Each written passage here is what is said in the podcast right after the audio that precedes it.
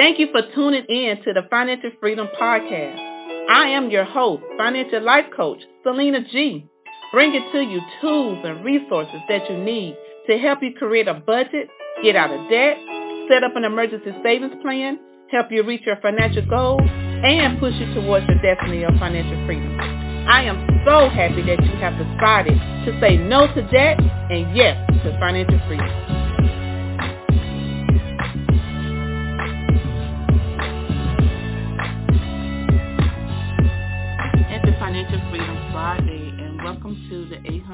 Financial Freedom Podcast. I am your host, financial life coach, Selena G. Thank you for joining along with me on today as we discuss something that is very, very important. I want you guys to stop worrying over your debt.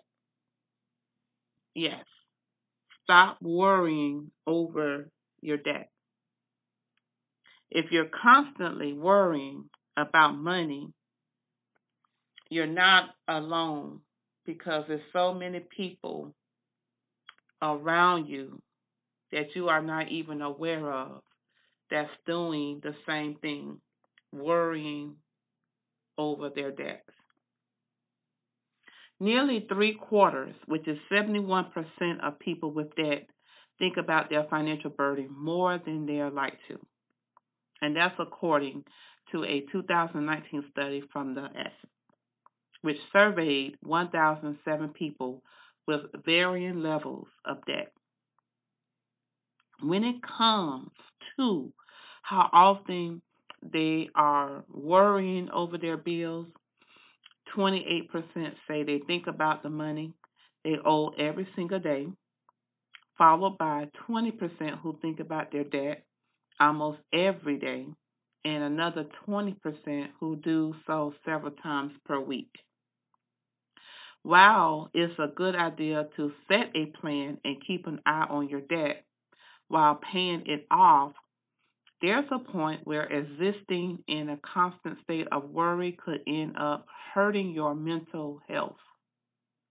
And stressing over your bills won't make them disappear any faster. The key to finding out if you're putting yourself through an unreasonable amount of stress is to realistically evaluate your financial situation in relation to the level of attention you're giving it. So, what I'm going to do today is I'm going to go over a few steps that you can take to help you get a grip on your debt-driven emotions. You have to realize that debt is often a part of life. And don't assume that just because you have debt, you're a bad person with money. If that was the case, most everyone would be considered financially irresponsible at one time or another. So basically, many Americans are willing to take on some form of debt in order to advance their lives. If you're paying off a home, student loans, or have made a beneficial purchase by way of credit, it's often considered an investment in your future. Credit can be a useful tool when it's used properly. It can be very powerful. The goal is not to eliminate debt, but to learn to use credit responsibly and productively. You also want to consider how much debt you actually have. It's not that you shouldn't be concerned about carrying debt. Sometimes feeling stressed can serve as a motivator toward becoming debt-free. But if you aren't overspending or being irresponsible with your money, you shouldn't feel like you have to constantly berate yourself over your bills.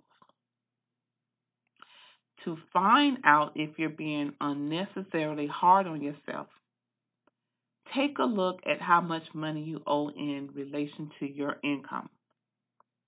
And you can do this by solving for your debt to income ratio, which is a metric lenders often use to see if you'll be a trustworthy borrower. but it can also serve as your own personal debt matrix, even if you aren't applying for a loan. And what you can do to calculate your D T I, you divide your monthly debt payments, including your credit card bills, mortgage, and car payments, by your gross monthly income. And if that number comes out to thirty-six percent or higher, lenders consider that a high-risk debt load. If it's between fifteen percent and thirty-five percent, you should still consider ways to reduce it. In addition to measuring your D T I, you can also look at your money management habits. If you're regularly having issues keeping up with your monthly credit card bills or are frequently looking to transfer your credit card balance to a new card, such as one with a zero percent A P R interest rate, you probably have too much debt. And if your debt is so high that it's interfering with you achieving your financial goals, it's too much. And if you're unable to also save for an emergency fund or financial independence, you need to take a close look at how you're managing your cash. If you're accumulating debt each month, something's wrong. You also want to ask yourself whether you're making progress. Do that today. Sit down in a quiet place and ask yourself, are you doing everything possible, given your circumstances, to work toward becoming debt-free? If so, you shouldn't have to continually worry over money. Signs an individual is making real strides towards eliminating their debt include paying above and beyond the standard payments and continuously looking for ways to save money so they can pay off their debt sooner. And one way to get out of debt more efficiently is to contribute an extra income you can. If your mortgage payment, for an example, is one thousand two hundred dollars per month and you add an additional one hundred dollars per month to the payment, you will be making an extra payment by the end of the year. And this extra one hundred dollars per month could shave off approximately four years of payments and thousands of interest. It's also important to acknowledge that moving toward owing less sometimes requires sacrifice.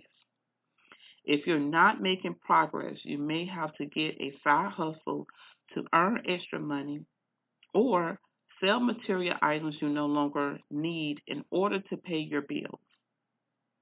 Simple changes such as bringing a packed lunch or making your own coffee are smaller adjustments that can add up over the course of months or years. Shutting down any unnecessary negative thoughts during your debt journey is a lot easier if you celebrate your small victories. It's very important to celebrate your small victories to help self-motivate you. Stick to your plan and practice patience. Contribute what you can and recognize that every little bit helps. It adds that very rarely is becoming debt-free an overnight occurrence. But some things take more than a couple clicks or a button. And if you're practicing all or some of these strategies, you're serious about eliminating your debt. There's no need to be hard on yourself. Just keep working steadily toward your goal. You want to consider the why behind your debt. Some of life's biggest decisions, such as buying a house or attending college, often come with a good amount of debt. However, if you remember why you wanted to be a homeowner or get an education, it's often easier to accept that these kinds of investments are meant to benefit your future self. If the debt helps make you more money or will eventually save you money, then you shouldn't worry about it. One of the best investments you can make is an investment in yourself. Just make sure to choose carefully when deciding where to put your money. If you pay a few thousands for training and now your income potentially is going to increase by ten thousand dollars to fifteen thousand dollars, it was a good move. If you go out and pay for training that you would never use, that is another story. Keeping your why in mind when thinking about your debt can help you maintain a far more positive outlook, and an optimistic mindset will help your repayment process feel more worthwhile and less discouraging. Always remember, maintain a positive focus. Most people are drained to the negative. Take inventory on the positive the debt may have provided you with. And when your mindset is grateful and positive, you won't feel stressed. I have given you some tips on what you can do to help you not feel burdened down and not to worry about your debt. Celebrate your wins and take it day by day by putting little by little towards your debts. And don't forget to put money aside into your emergency fund for a rainy day. Thank you so much for joining along with me today and listening to the eight hundred plus Financial Freedom Podcast. Share this with your family and friends, and have a great weekend. Thank you for listening to the Financial Freedom Podcast. Go to my website, selena gibbons dot com, to find out more information. Now go and execute and apply the tools and tips towards your financial freedom. And remember to say no to debt and yes to financial freedom.